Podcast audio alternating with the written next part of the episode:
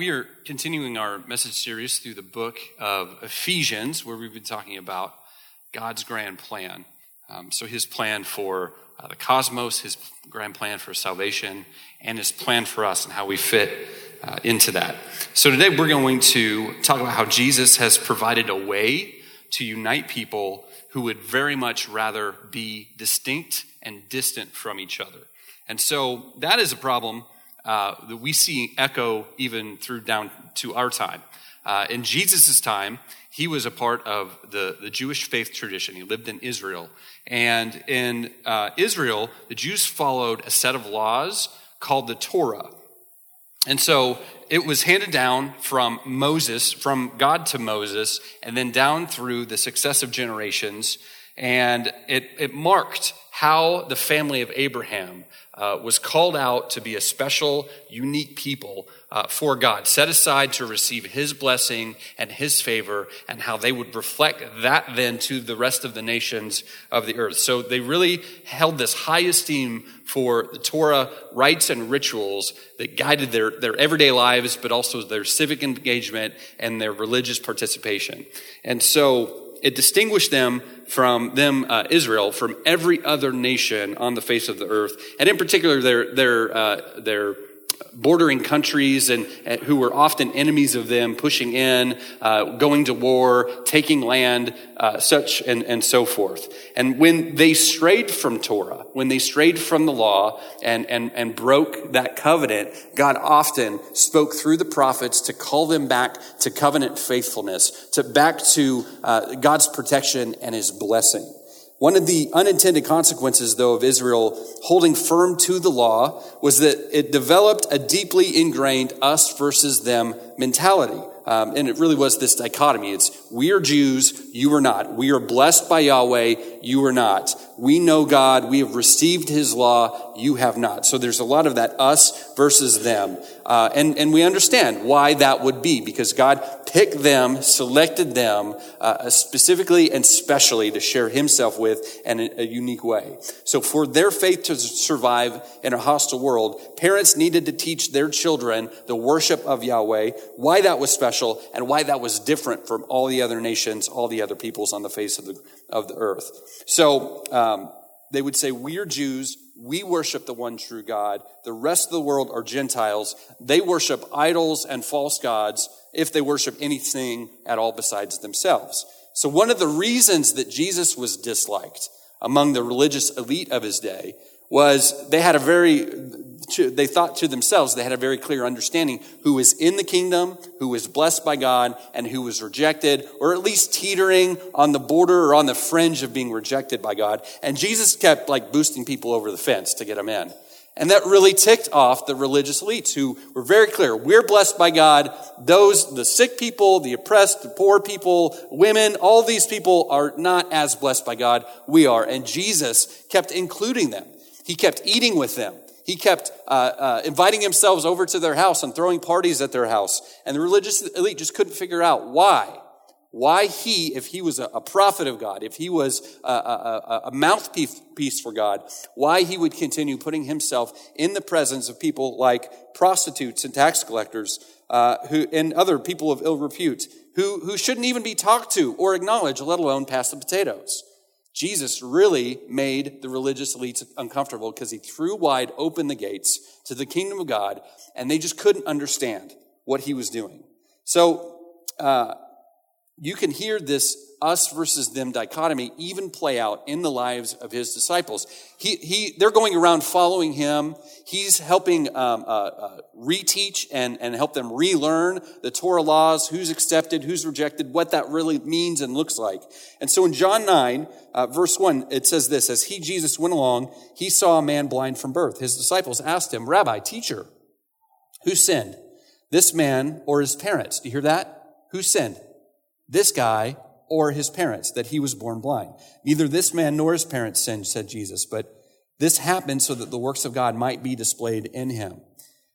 As long as it is day, we must do the works of him who sent me. Night is coming when no one can work. While I'm in the world, I am the light of the world. And after saying this, he spit on the ground, made some mud with his saliva, and put it in the man's eyes. Go, he told him, wash in the pool of Siloam Uh, this word means sent. So the man went and washed, and he came home seeing. So again, did you hear that? Who sinned? Who's at fault? Who's to blame? Who screwed up? Who's not under God's God's uh, protection and favor? Is it him or them? Is it, is it, it's not us because we're with you, but it's them. Their, their lives are broken. Their lives are messed up. Who, who though should we scapegoat and blame and pin this on? Who should we find, uh, uh, who can we find to put all of our anxiety on to remove it from us so that we can place it on them and point the finger and be really comfortable about where we're, at? And Jesus says, no, you don't get it. It's neither him nor them. This situation is so that the glory of God can show up. This man can be blessed and restored and, and be welcomed into the kingdom. That us versus them dichotomy, so deeply ingrained in all of us. We in America feel this acutely, acutely. Who's in, who's out, who's like us, who's different, how can we shame, how can we reject, how can we just double down on, on our rightness or be in our bubble and, and feel comfortable and good about who we are and who we're with. And in fact, social scientists have been studying the divisiveness of our own culture for a long time and have given languages to the danger we face. There have been studies released on what's called the law of group polarization. And the research says that the more, uh, says the more people group together with others who are only like-minded like they are, they become more extreme in their thinking. Let me say that again. The research says the more that people group themselves together with others, who, with, with others who are only like-minded, they, they think alike, they dress alike, they vote alike, they, they worship alike, they do all the things the same way, the more likely they're become, they, they will become extreme. Why is that? It's because if you, if you remove the moderating voices from a discussion, people double down and they, they start to have groupthink and they think alike and they actually become more polarizing and more extreme. So it's actually to our benefit that we have people among us that don't agree with us. And it absolutely smashes this us versus them mentality because it's just we in that case, right? The, the, the, those, uh, the law of group polarization is a sort of group think where you grow more out of touch with how anyone outside the tribe thinks. You even become more threatened by beliefs that contrast with your own. I'm sure we're all thinking of people like that. It's like, oh, so and so needs to hear that. No, we need to hear that. We, us, need to understand why God puts people in our life that we disagree with.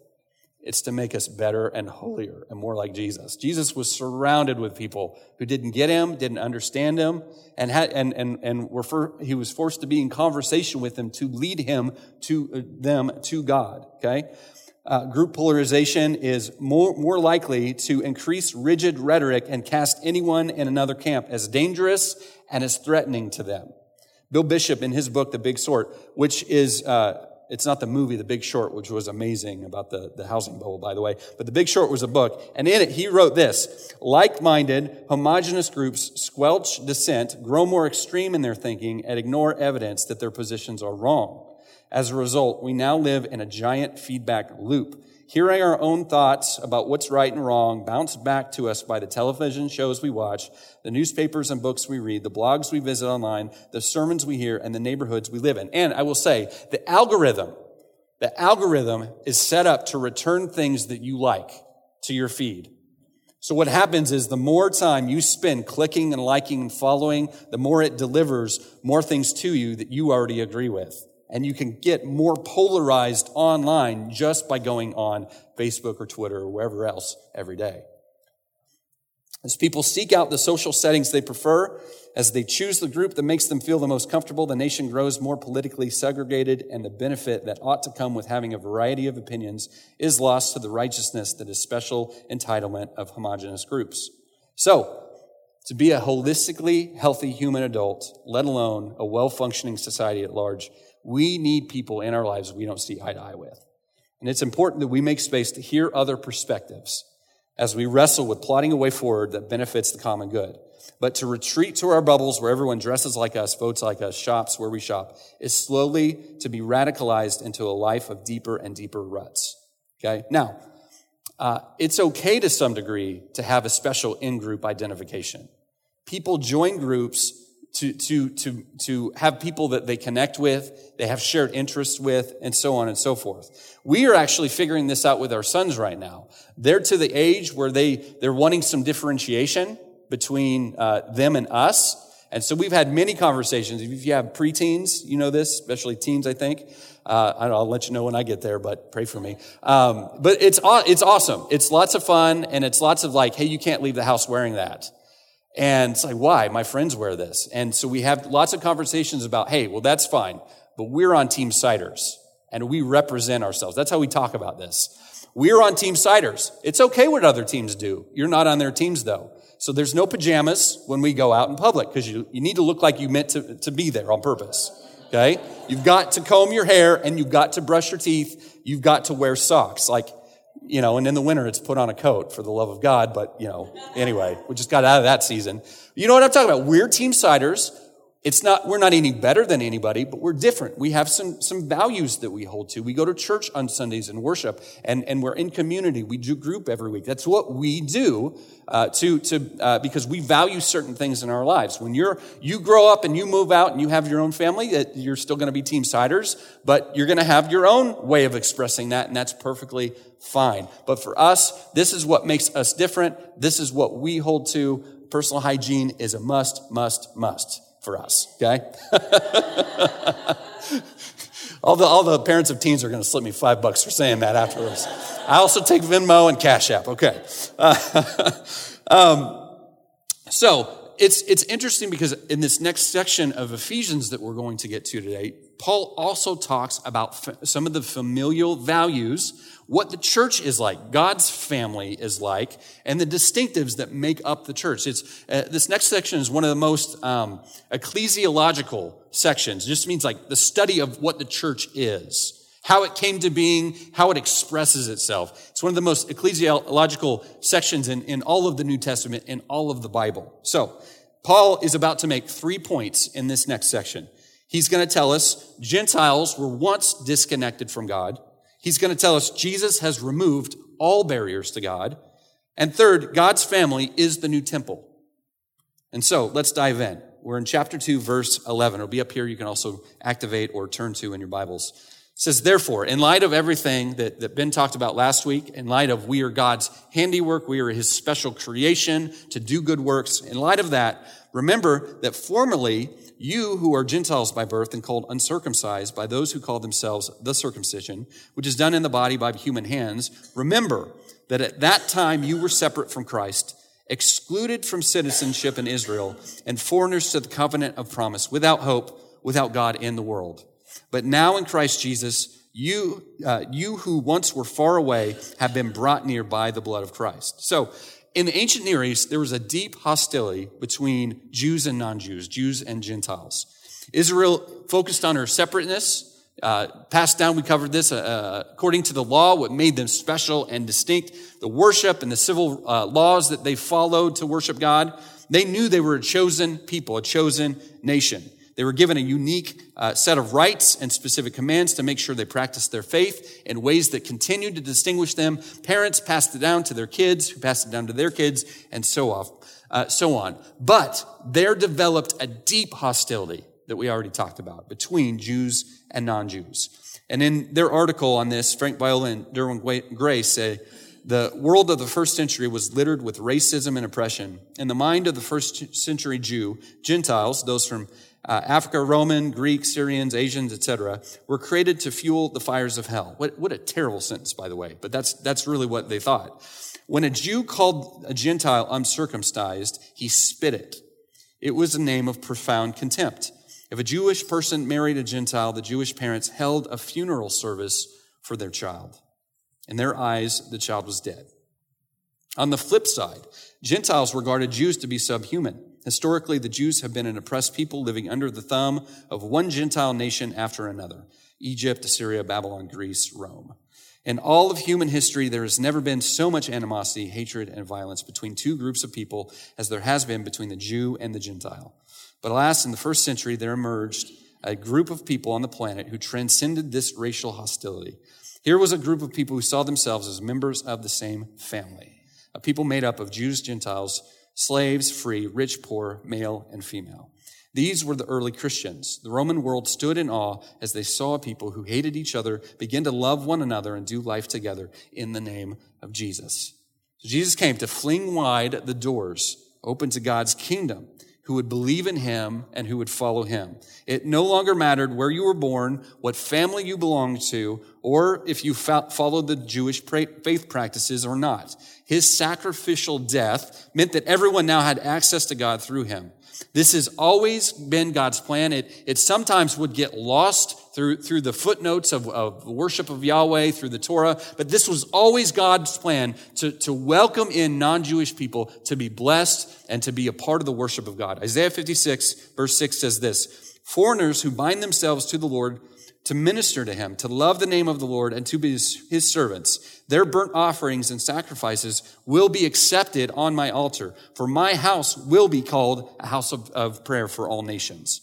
So it's not that the Jewish people had to give up being Jewish as they became Christian, as they become uh, Jesus followers to worship God, but as the, the Council of Jerusalem uh, laid out in Acts 15, uh, Gentiles didn't have to follow the Jewish faith, tradition, and practices to worship God. Their, their worship was accepted through faith in Jesus. This was a monument, like it, that was the first church council, had to come together because they were set. The early church was Jewish in nature. They were, they were set on sharing the gospel to the Jews. And then all these Gentiles started getting saved. And they're like, wow, we have a problem. We don't know what to do with all these non-Jewish people. Let's make them Jews. And the Gentiles were like, no, thank you at all to that stuff. And so Paul and Barnabas and the, and the rest of the early apostolic troop that were planting churches, they were like, hey, they're receiving the Holy Spirit without Torah. We think that's okay. We didn't make that decision. The Holy Spirit just decided for us. And so the early church said, okay, this is open to everyone who would call in the name of Jesus. In fact, one of the early messages from the Council of Jerusalem, the first church council to figure this stuff out was, we determine that we shall not make it hard for people who are turning to God. We don't want to add any rules or regulations that would turn people off from Jesus. We just want to welcome them in as is. And that continues. And that, that is really the heartbeat of Mosaic is that we can't make it hard for people who are turning to God or turning back to God, who are giving church or God or, or religion or whatever it is one last shot. We cannot make it hard. All we need to do is make it about Jesus and let him figure out the rest. So, Ephesians, uh, verse 14 uh, continues on. Paul continues, and he says, For he himself is our peace, who has made the two groups one and destroyed the barrier, the dividing wall of hostility, by setting aside in his flesh the law with its commands and regulations. His purpose was to create in himself one new human. This is God's grand plan right here. If you want to know what his secret plan from the ages past, what he wanted to do, starting with Adam and Eve and all of creation, it was his purpose to create in himself one new humanity out of the two, thus making peace and in one body to reconcile both of them to God through the cross, by which he put to death their hostility. He came and preached peace to you who were far away and peace to those who were near, the Gentiles who were, who were disconnected to God. Peace Shalom be to you. Those who were near, those who were in the Jewish family, peace to you. Come near through Jesus. He came and preached peace. For through him we both have access to the Father by one Spirit. So Paul is saying that both Jews and non-Jews are now full members of God's family. It's not because of anything that we've done. It's only because of what's been done for us. We've been welcomed by Jesus. Jesus has taken what looks like won't fit together two groups deeply at odds and brought them together, not just as acquaintances, not just as distant cousins, but tight knit family, because he's broken down every single wall of hostility that would keep us away. Now, notice Paul uses the word peace quite a bit in this particular section. Peace is an important concept. It is, it's an important word for peace. Klyne Snodgrass, in his comment, by the way, if your name is Klyne Snodgrass, you're pretty much guaranteed to be a biblical scholar and write commentaries. His commentary on Ephesians, I'm sure is a great guy. I don't know him at all. Peace is a central and fundamental component of Paul's theology. Virtually every to- topic of doctrinal significance is brought into relation to peace. With such varied use, it is not surprising that Paul summarizes the gospel by saying, He, Christ, is our peace. Peace is not merely the cessation of hostility, it's a comprehensive term for salvation and life with God. The background to this use is the Old Testament concept of shalom, which covers wholeness, physical well being, prosperity, security, good relations, and integrity. Shalom is much more positive than merely the absence of conflict. It refers to the way life should be and is a gift from God that is received only in his presence. In various texts, shalom is equated with righteousness, justice, salvation, and the reign of God. Yahweh is peace, Judges 6:24, makes a covenant of peace with his people and promises one will bring peace. Peace is what God wills for his people and can be seen in the great prophecies about the future. So, so Jesus has come not to just bring peace, not to just stop wars and, and, and help people get along, but Jesus himself is our peace. He is shalom embodied. He releases to those who follow him righteousness, wholeness, fulfillment, goodwill. He releases it to us and through us to others. That's why Abraham was called to be a blessing to the nations. Uh, that's why he was the, the founding father of the Jewish faith. His family was to, to extend shalom to the rest of planet Earth. And, and, and it's through his family that Jesus, the Messiah, has come. And so, uh, this concept of peace, you'll see it all throughout Paul's writing. And it's not like we see it as like, can we just get along and not have some war?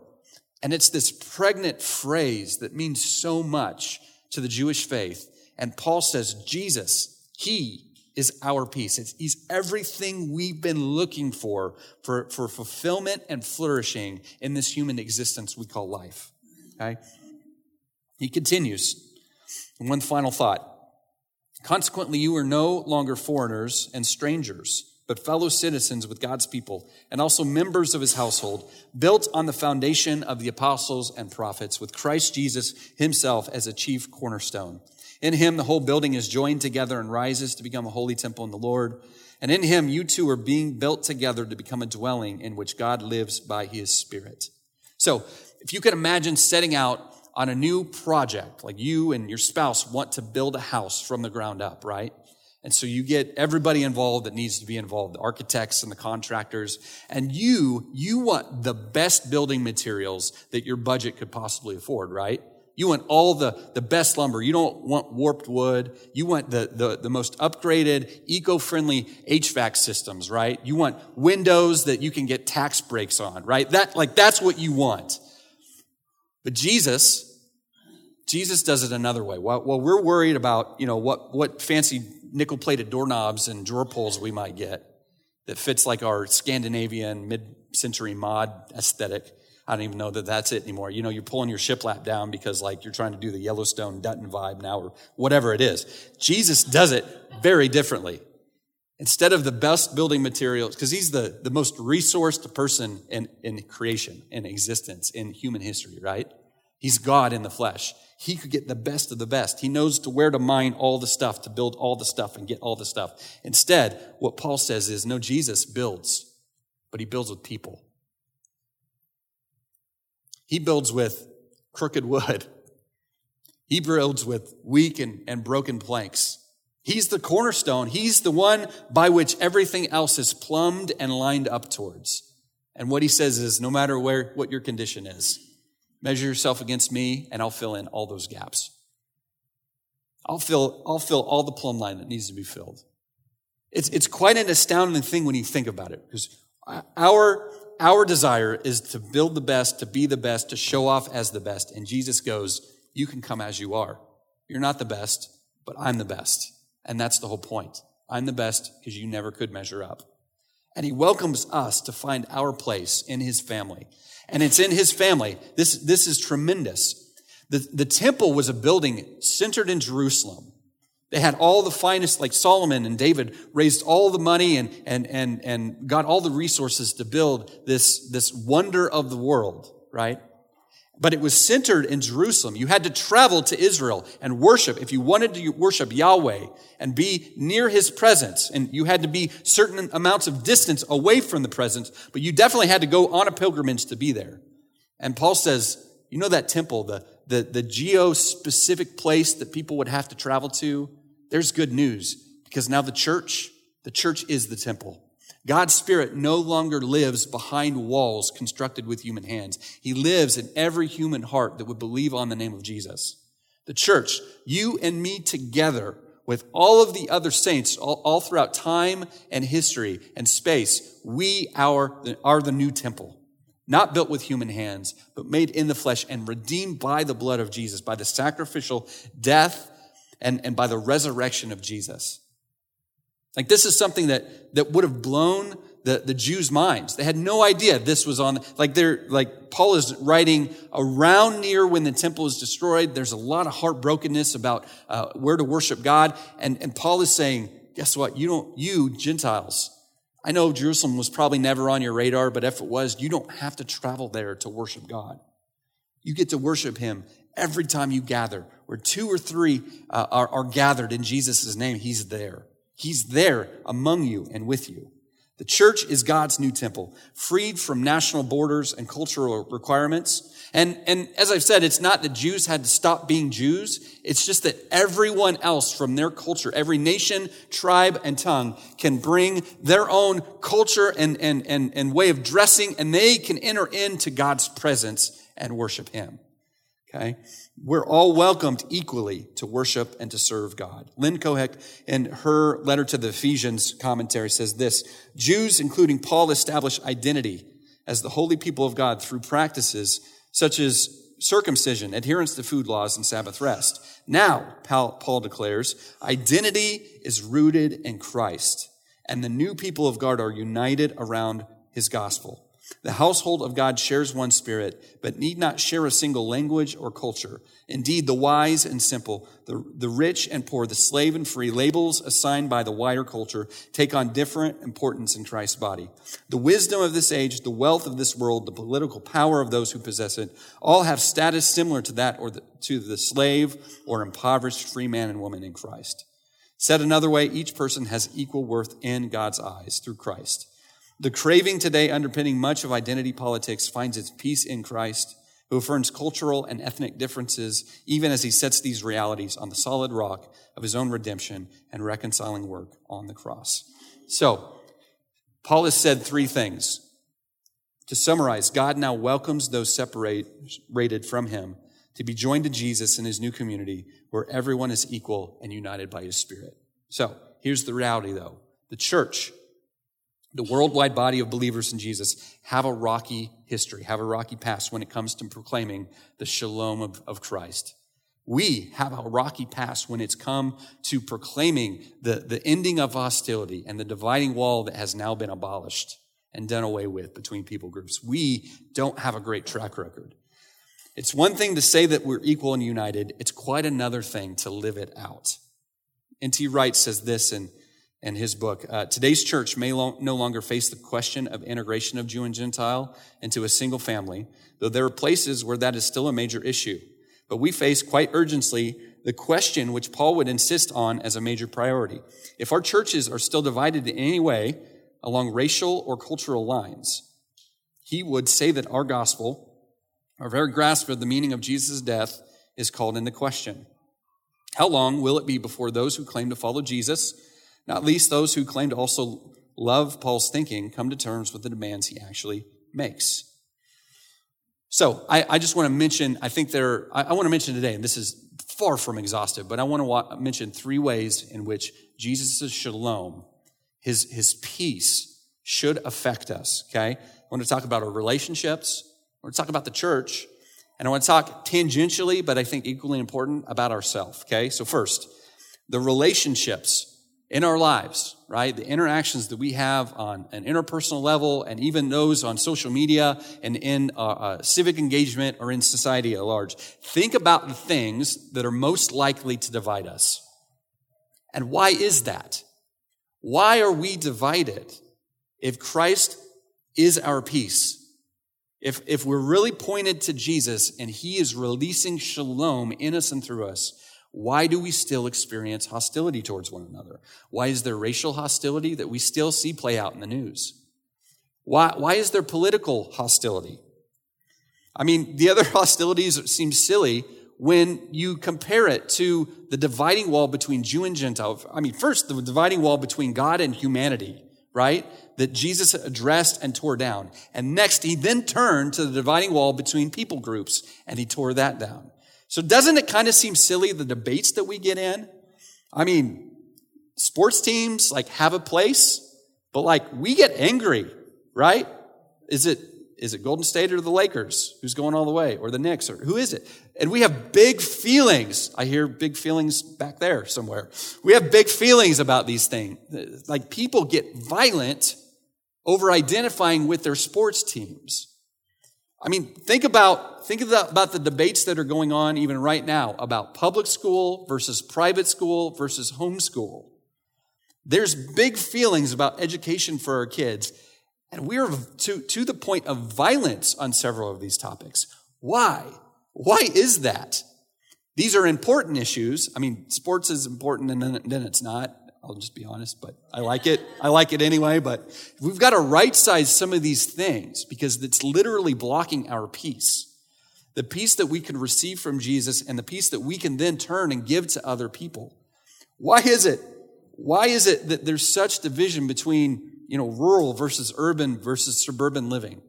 There's big thoughts and big feelings about all that. Star Wars versus Star Trek. There's big feelings about, maybe not as big feelings. May the fourth be with you, by the way.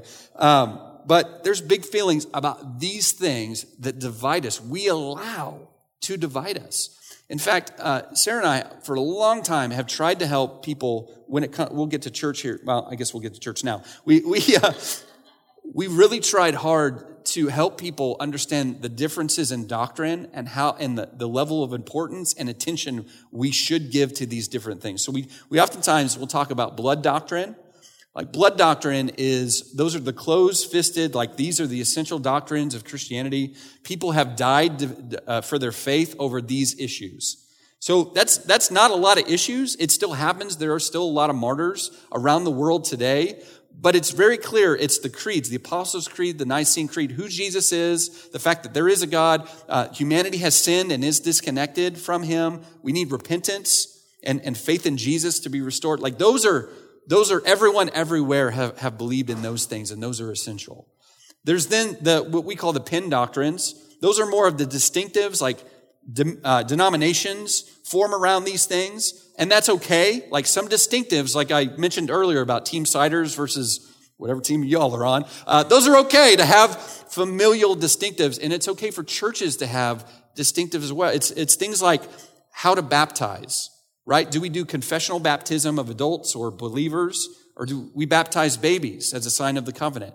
Like, that's okay to get that theology worked out, but people who disagree with you over those points of theology still love and, and trust in Jesus. We can't say that they're heretics just because the timing of the rapture, they believe it's different than you think it is. Or six days creation literal. We're Adam and Eve, literal human beings. Uh, it's even things like, like we hold some distinctives really near and dear to our heart at Mosaic, like women in ministry. Uh, we believe that women have uh, access based on calling and gifting to every level of leadership. Not every believes, everyone believes that. There are people here that don't even necessarily believe that. And what we're doing is we're holding tight fisted, close fisted to the blood doctrine. The pen doctrine, we're a little bit more open handed. And then the pencil doctrine is stuff that no one anywhere should ever argue about, but churches divide over this stuff all the time, like color carpet or, you know, what the pastor should wear while he or she is preaching.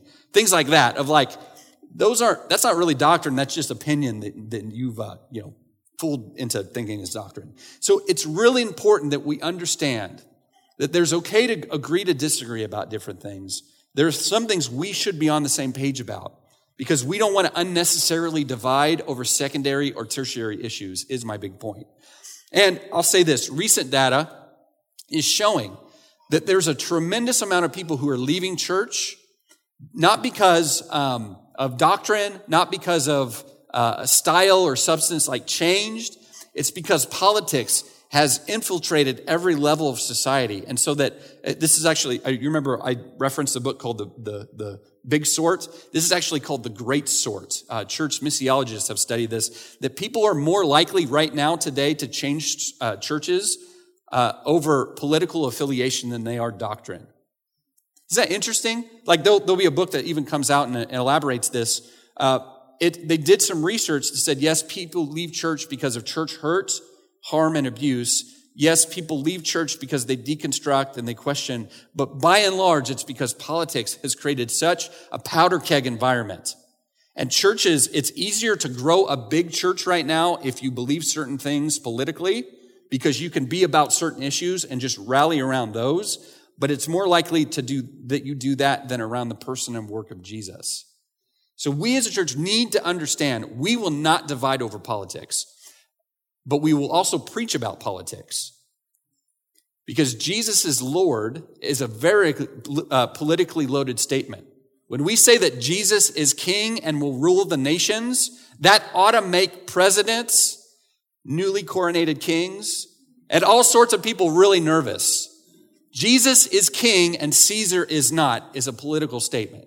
And how that works through in our everyday life, there are, there is nuance and there are differences, but we ought to be able to handle that because Jesus is our peace. He has broken down the dividing wall of hostility between Democrats and Republicans, between Bernie Sanders and, and Donald Trump, between every people at every level, Jesus has offered to be peace and to break down that wall. So we, we get to venture in the uncomfortable middle where there are people who are on the right, who are our church. And there are people who are on the left at our church, and we love it. It is hard and it is messy, but we would rather have people who, who, who don't think all the same way because we become, remember, a healthier, holistically healthier church. When, when we sit across from coffee or communion and uh, partake of that with people who disagree with us.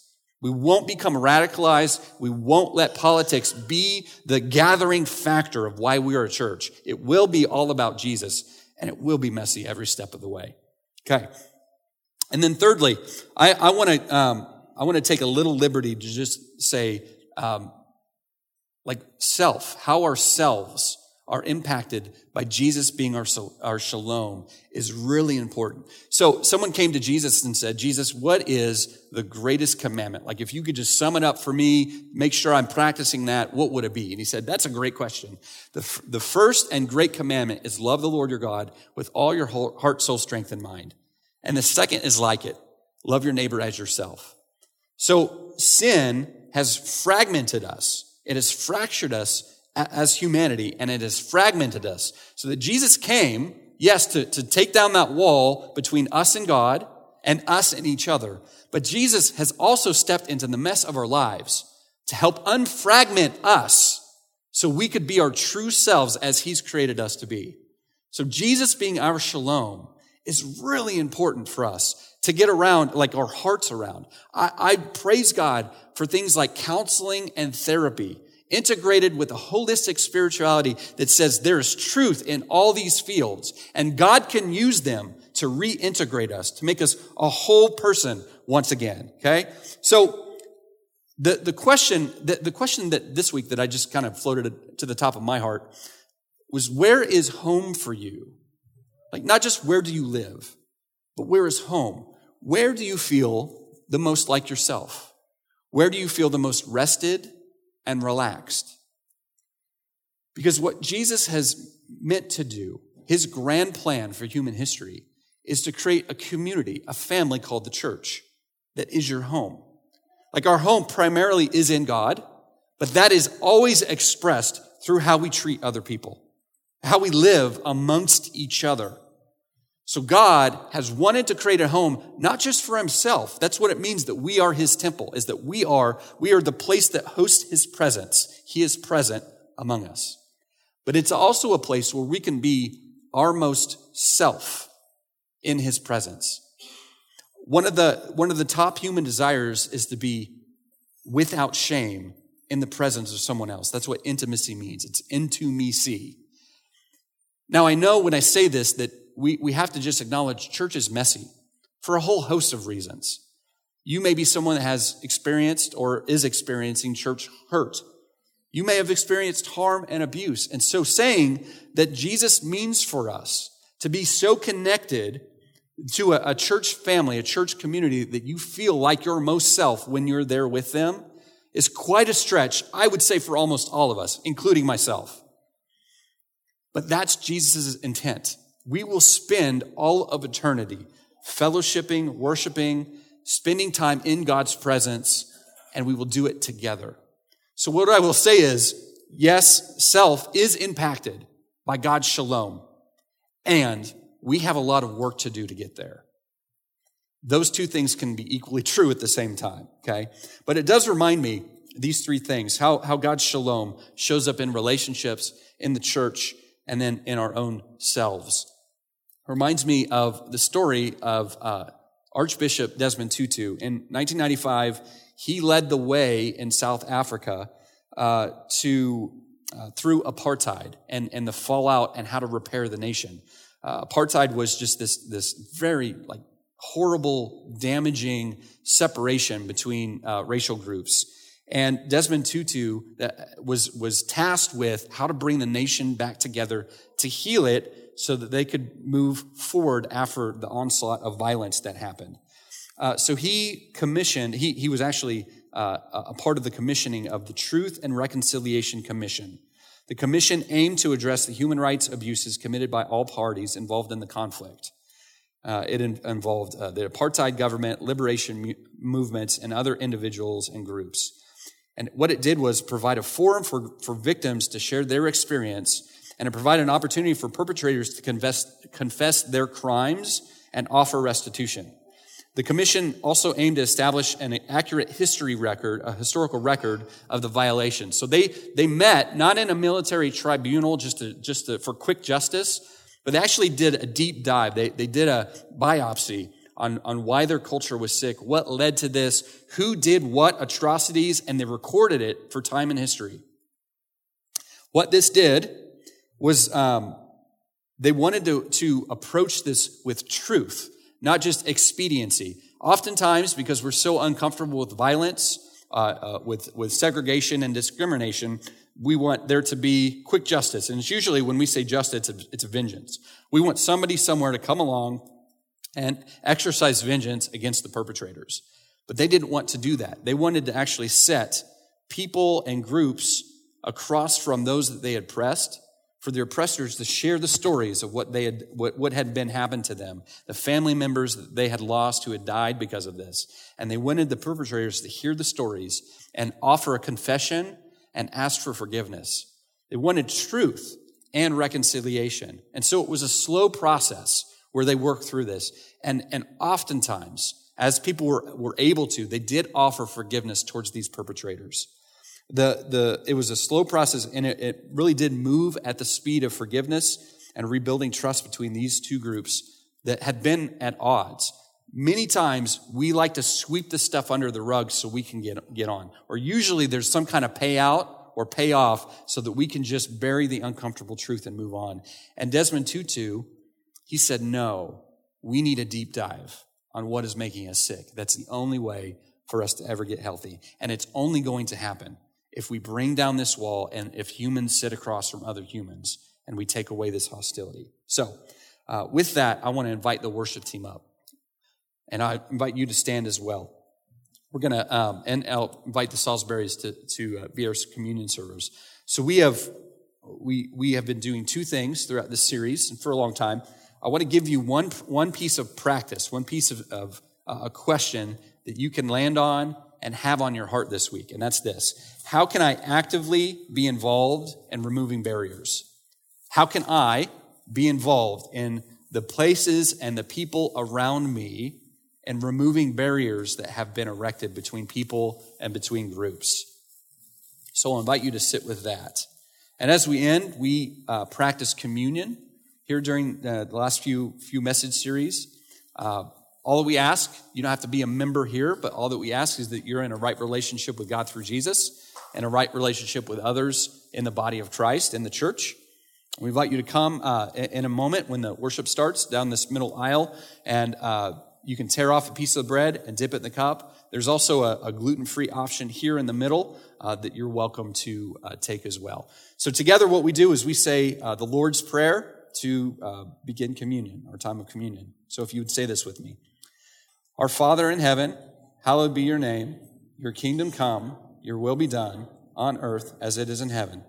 Give us today our daily bread and forgive us our debts as we also have forgiven our debtors. and lead us not into temptation, but deliver us from the evil one. Amen. This teaching was recorded by Mosaic Church in Manhattan, Kansas, where we're uniting people in the way of Jesus. For more resources like this, visit mosaicmhk.com.